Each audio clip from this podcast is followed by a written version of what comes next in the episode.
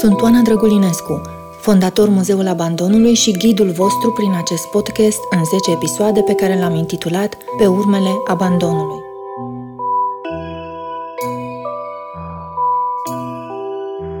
De-a lungul acestui podcast v-am povestit mult despre de ce ne-am hotărât să facem un muzeu virtual care să spună povestea abandonului din România. V-am istorisit primele întâlniri cu clădirea Căminului Spital Sighet, pe care am scanat-o trei D și am transformat-o în sediul virtual al muzeului nostru. V-am vorbit în episodul trecut despre cum navighează noile generații prin istoria instituționalizării din România, care a însemnat sute de clădiri răspândite prin toată țara și împărțite în funcție de vârstă, gen, dizabilități, întârziere de dezvoltare. Când încerci să treci astăzi în revistă ce a însemnat industria abandonului din punctul de vedere al spațiilor care ascundeau pe copii de ochii restului societății, cifrele rămân reci, neîncăpătoare, pentru vastitatea și realitatea fenomenului. Cel puțin o sută de mii de copii trăiau în o mie nouă sute nouăzeci separați de familiile lor, deși mai mult de nouăzeci la sută nu erau orfani, adică nu-și pierduseră unul sau ambii părinți. Cifra nu-i cuprinde însă și pe copiii care trăiau în stradă la acel moment, nici pe cei abandonați în maternități sau spitale, nici pe cei din secțiile pentru distrofici sau din saloanele pentru copii infectați cu H I V, nici zecile de mii de copii cu diferite grade de dizabilitate, internați în cămine-școală, școli speciale și alte formule rezidențiale ale vremii. Tocmai de aceea, zilele acestea lucrăm la o hartă care va localiza principalele tipuri de spații în care trăiau copiii aflați în situație de abandon. Parcurgând sute de rapoarte și tipuri diferite de statistici, ne-am dat seama că nu avem nici măcar un vocabular clar pentru ce li s-a întâmplat copiilor din România. Termenii care poate aveau un sens în perioada comunistă pentru populația de atunci sunt astăzi mistere pentru noi. Ce era un cămin școală sau un cămin atelier pentru deficienți? Trăiau, învățau sau muceau în astfel de locuri alte mii de copii, despre care încă nu vorbim. Nu-i numărăm ca rezidențe ai caselor de copii, termen cu care suntem un pic mai familiari astăzi, chiar dacă denumirea contemporană s-a transformat între timp în centru de plasament. Lucrăm așadar și la un dicționar, care să ne readucă în actualitate termenii abandonului cu care nu mai operăm astăzi. Fără ei, nu putem cuprinde anvergura fenomenului. Muzeul Abandonului există tocmai pentru că această istorie e învăluită de un nor dens de terminologii, legi, statistici și proceduri care îți îngreunează orientarea. Cel mai adesea răzbat spre noi frânturi de emoție, povești dureroase și fragmente de memorie ale celor curajoși care găsesc puterea să vorbească despre ce au trăit. În slujba lor ne punem și noi, ca un spațiu sigur, care poate să le conțină experiențele și să combată uitarea. Dincolo de a scormoni arhive și ruine, Muzeul Abandonului este despre oameni. Iar în acest episod o să-i cunoști pe câțiva dintre oamenii Căminului Spital Sighet, care transformă cifrele reci în realități pe care le simt și le înțeleg chiar și generațiile contemporane. Păi fără bire era în stare foarte gravă. Fără bire poți să fii bolnav, fără bire, fără bire nu poți să faci nimic. Cum erau unii copii, nu au avut o bire, unii au fost distruși, unii erau salvați, alții erau plecați în America. Pe aceea era între pereți, în izolare. Deci nu vedeai nimic, numai izolare vedeai. Adică vedeai becul și atât. Deci aici era ca la, cum să zic, ca la pușcărie era aici. L-ai auzit pe Robi, un tânăr care a avut noroc. Și-a petrecut copilăria la Sighet și într-o zi a fost luat de acolo de o asistentă maternală, care în timp a devenit mama lui în toate sensurile acestui concept. Cea care l-a învățat să mănânce, deși avea șapte ani, dar nu fusese hrănit decât cu ceai, nu știa să mestece. L-a învățat cum arată stelele de pe cer, luna și mai ales cum arată și se simte dragostea. I-a repetat mereu că este perfect în toate felurile, iar Robi astăzi lucrează la spitalul din zonă și este un om pe picioarele lui, deși statul îi pusese ștampila de irecuperabil. Acum sunt mai bine, acum. Că ajutorul mama sunt mai bine, sunt mai liber. Am ieșit din pușcărie acum și pușcăria asta, ca și o detenție, cum s-a spune. E tânărul pe care îl menționează mulți dintre vizitatorii Muzeul Abandonului, pentru că este un supraviețuitor care are forța de a-ți traduce fiecare geam spart și inscripție de pe pereți din căminul spital care a fost casă cândva.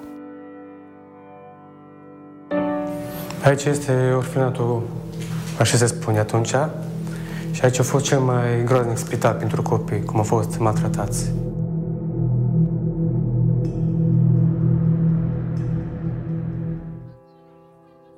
Pe mama lui Robi am cunoscut-o prima oară acum mai bine de zece ani. Robi era încă adolescent. Am văzut din primul moment în privirea acestei femei doar iubire, doar protecție, doar dorința ca acestui copil să-i fie bine. Când am scanat clădirea de la Sighet, am vrut să facem interviul chiar acolo. Voiam să ne povestească doamna Niță cum a fost întâlnirea cu el, cu cel care avea să devină copilul ei, cum s-au conectat, cum au fost primele zile, cum a fost șocul de a intra acolo, în acel spațiu al întunericului, în care copiii nu știau cum arată luna sau stelele. Dar mi-a spus că nu se simte bine și m-a tot amânat până aproape de plecarea noastră de la Sighet.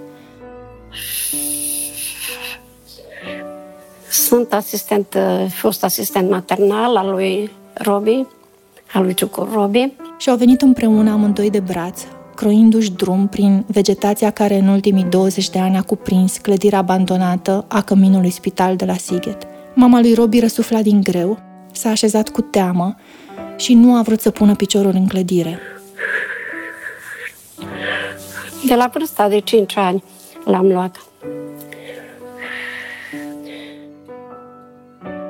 Nu l-am făcut eu, eu l-am luat aici, aici. Am făcut... Eu am lucrat în comerț treizeci și cinci de ani și pe urmă am făcut cursul ăsta de asistent maternal și veneam în vizită la ei. Robi mi-a sărit în gât, în brațe, așa.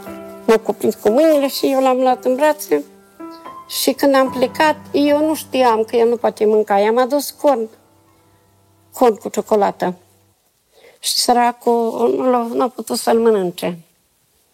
Și am spus, am întrebat, că ce să-i aduc altă dată?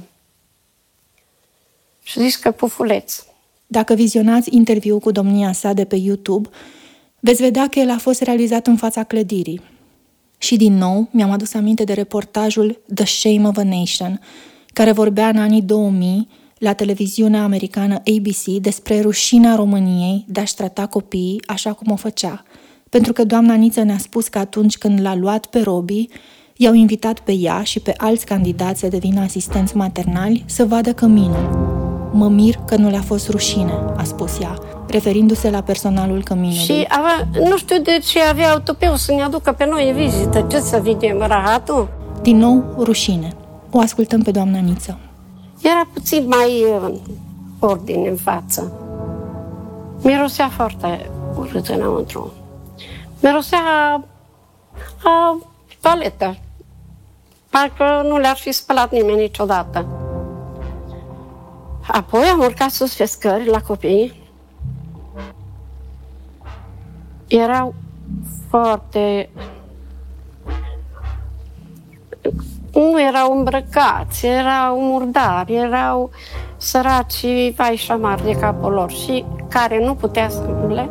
Era pus într-o roată de cauciuc acolo, așa o rotă mare, ca și de la mașină, puțin mai mare. Și acolo își făcea toate treburile și de aia mirosea, că nu era, nu-l curăța nimeni.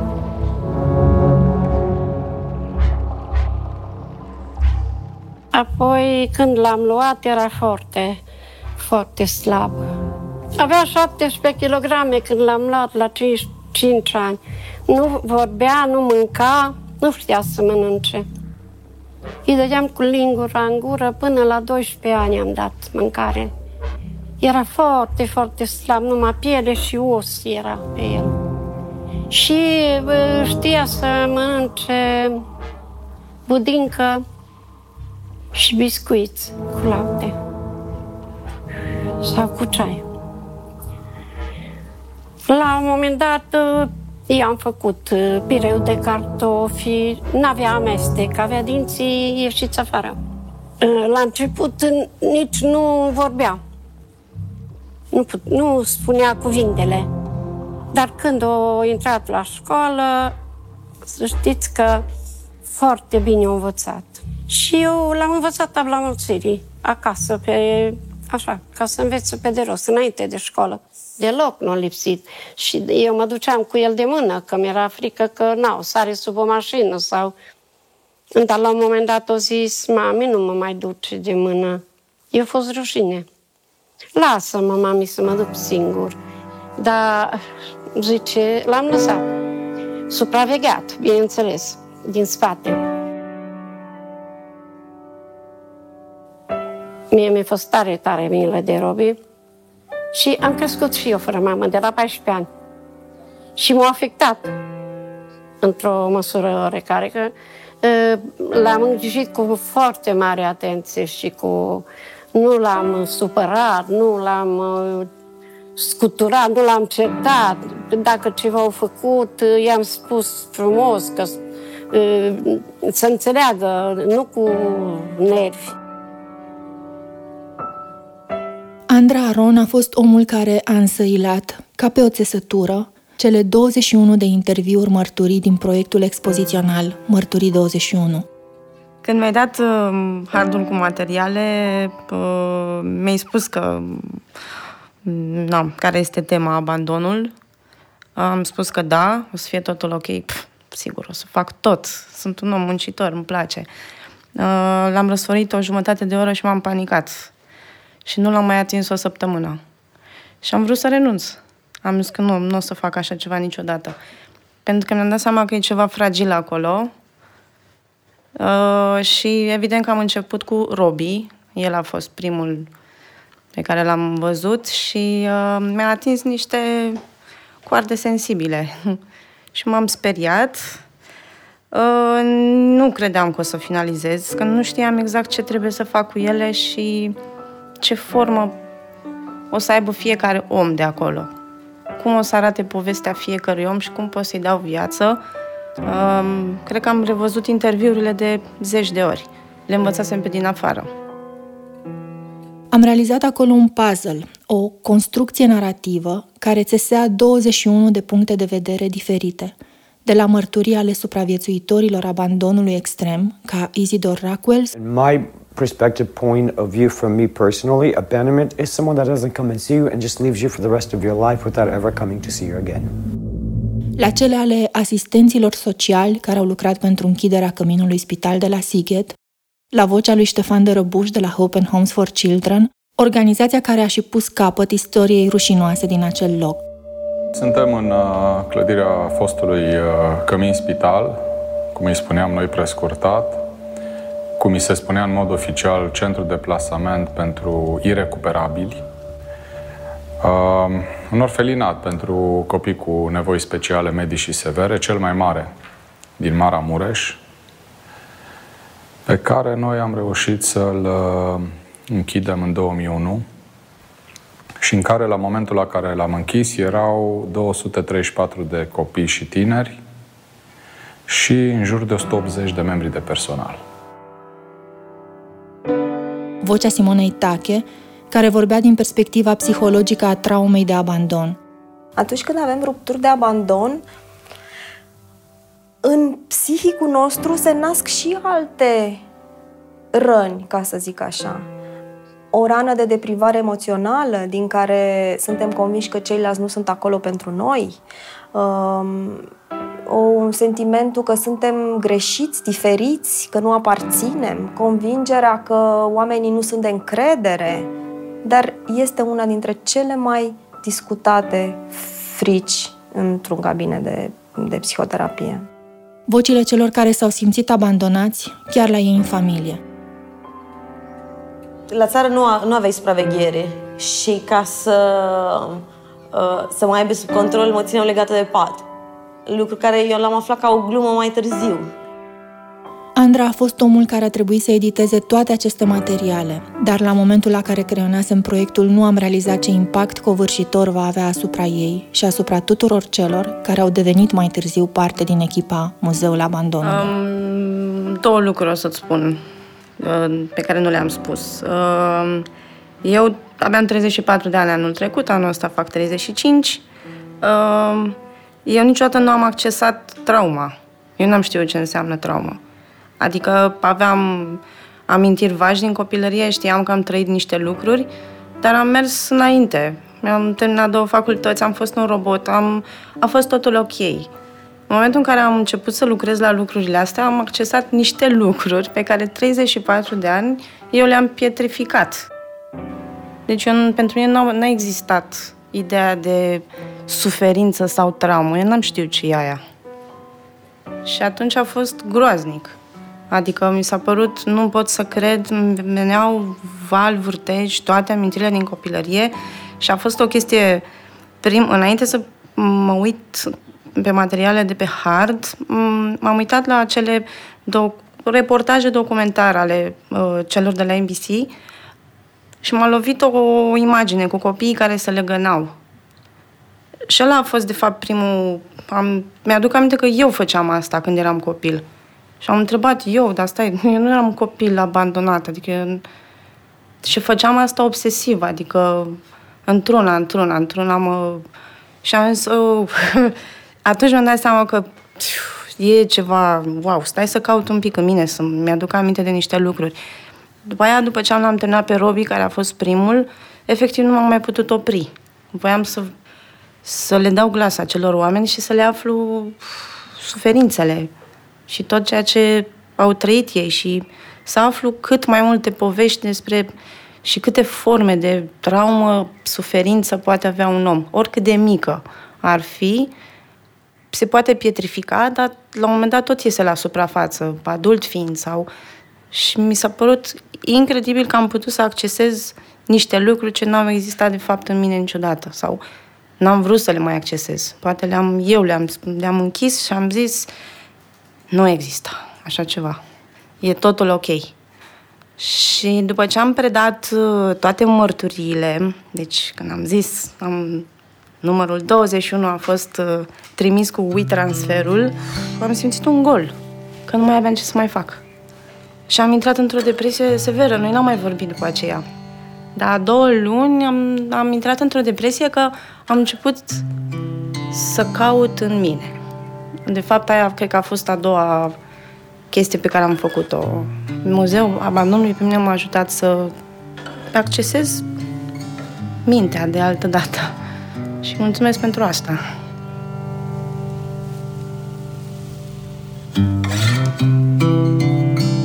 Am avut o discuție lungă în echipa Muzeul Abandonului dacă putem pune la oaltă abandonul extrem din instituție cu cel trăit acasă, în familie. După o dispută de câteva ore am realizat că de fapt durerea nu poate avea dimensiune. Când abandonul doare, nu contează că ești abandonat la bunici sau într-un orfelinat.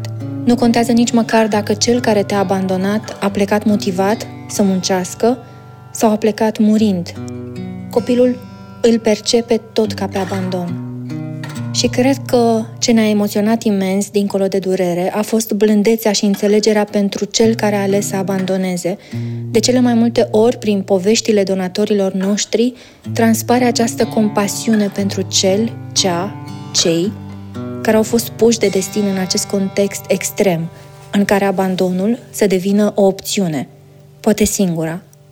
O ascultați pe Monica Ioniță, una dintre donatoarele de povești de abandon citadin din cadrul campaniei noastre participative din anul două mii douăzeci și unu.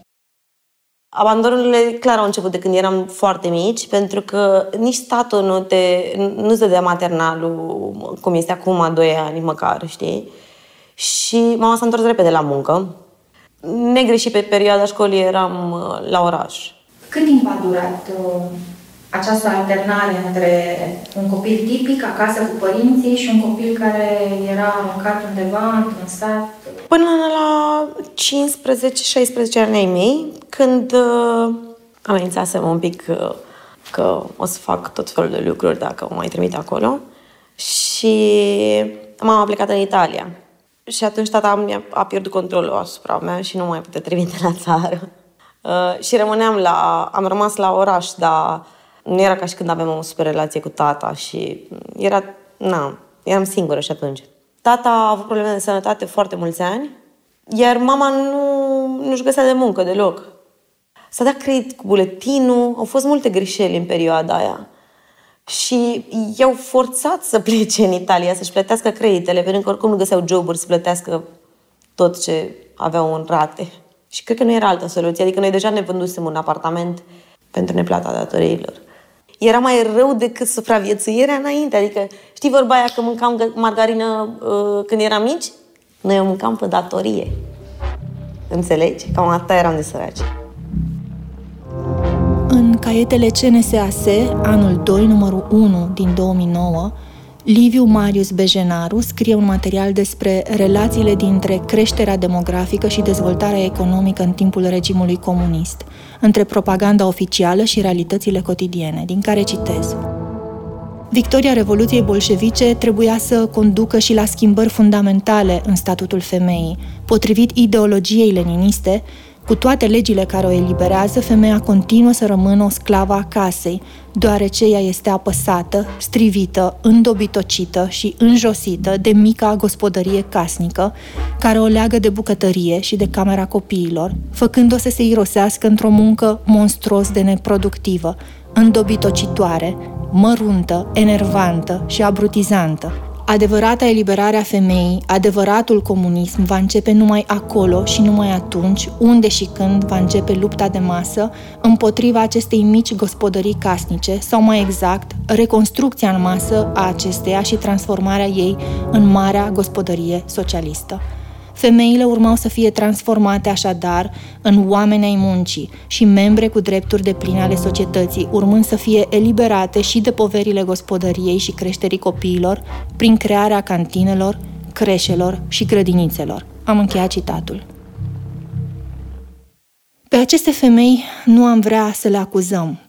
Cele care întâi au fost esențiale pentru modelul femeii comuniste și emancipate, apoi au devenit esențiale pentru creionarea modelului mamei eroine, apoi au trebuit să depășească recordurile de producție la hectar, apoi au fost învățate să lase copiii în grija statului, pentru că el, tătucul, statul, știa mai bine ce să facă cu copiilor. Muzeul Abandonului nu este despre a căuta acuzatori către ceilalți, ci către noi. Să ne întrebăm fiecare ce am fi putut să facem mai bine. Iată, noi am început prin a spune poveștile celor abandonați și durerea lor. Despre cum am rescris poveștile acestor oameni din mărturii, obiecte și documente în episodul următor cu numărul șase din Pe urmele abandonului.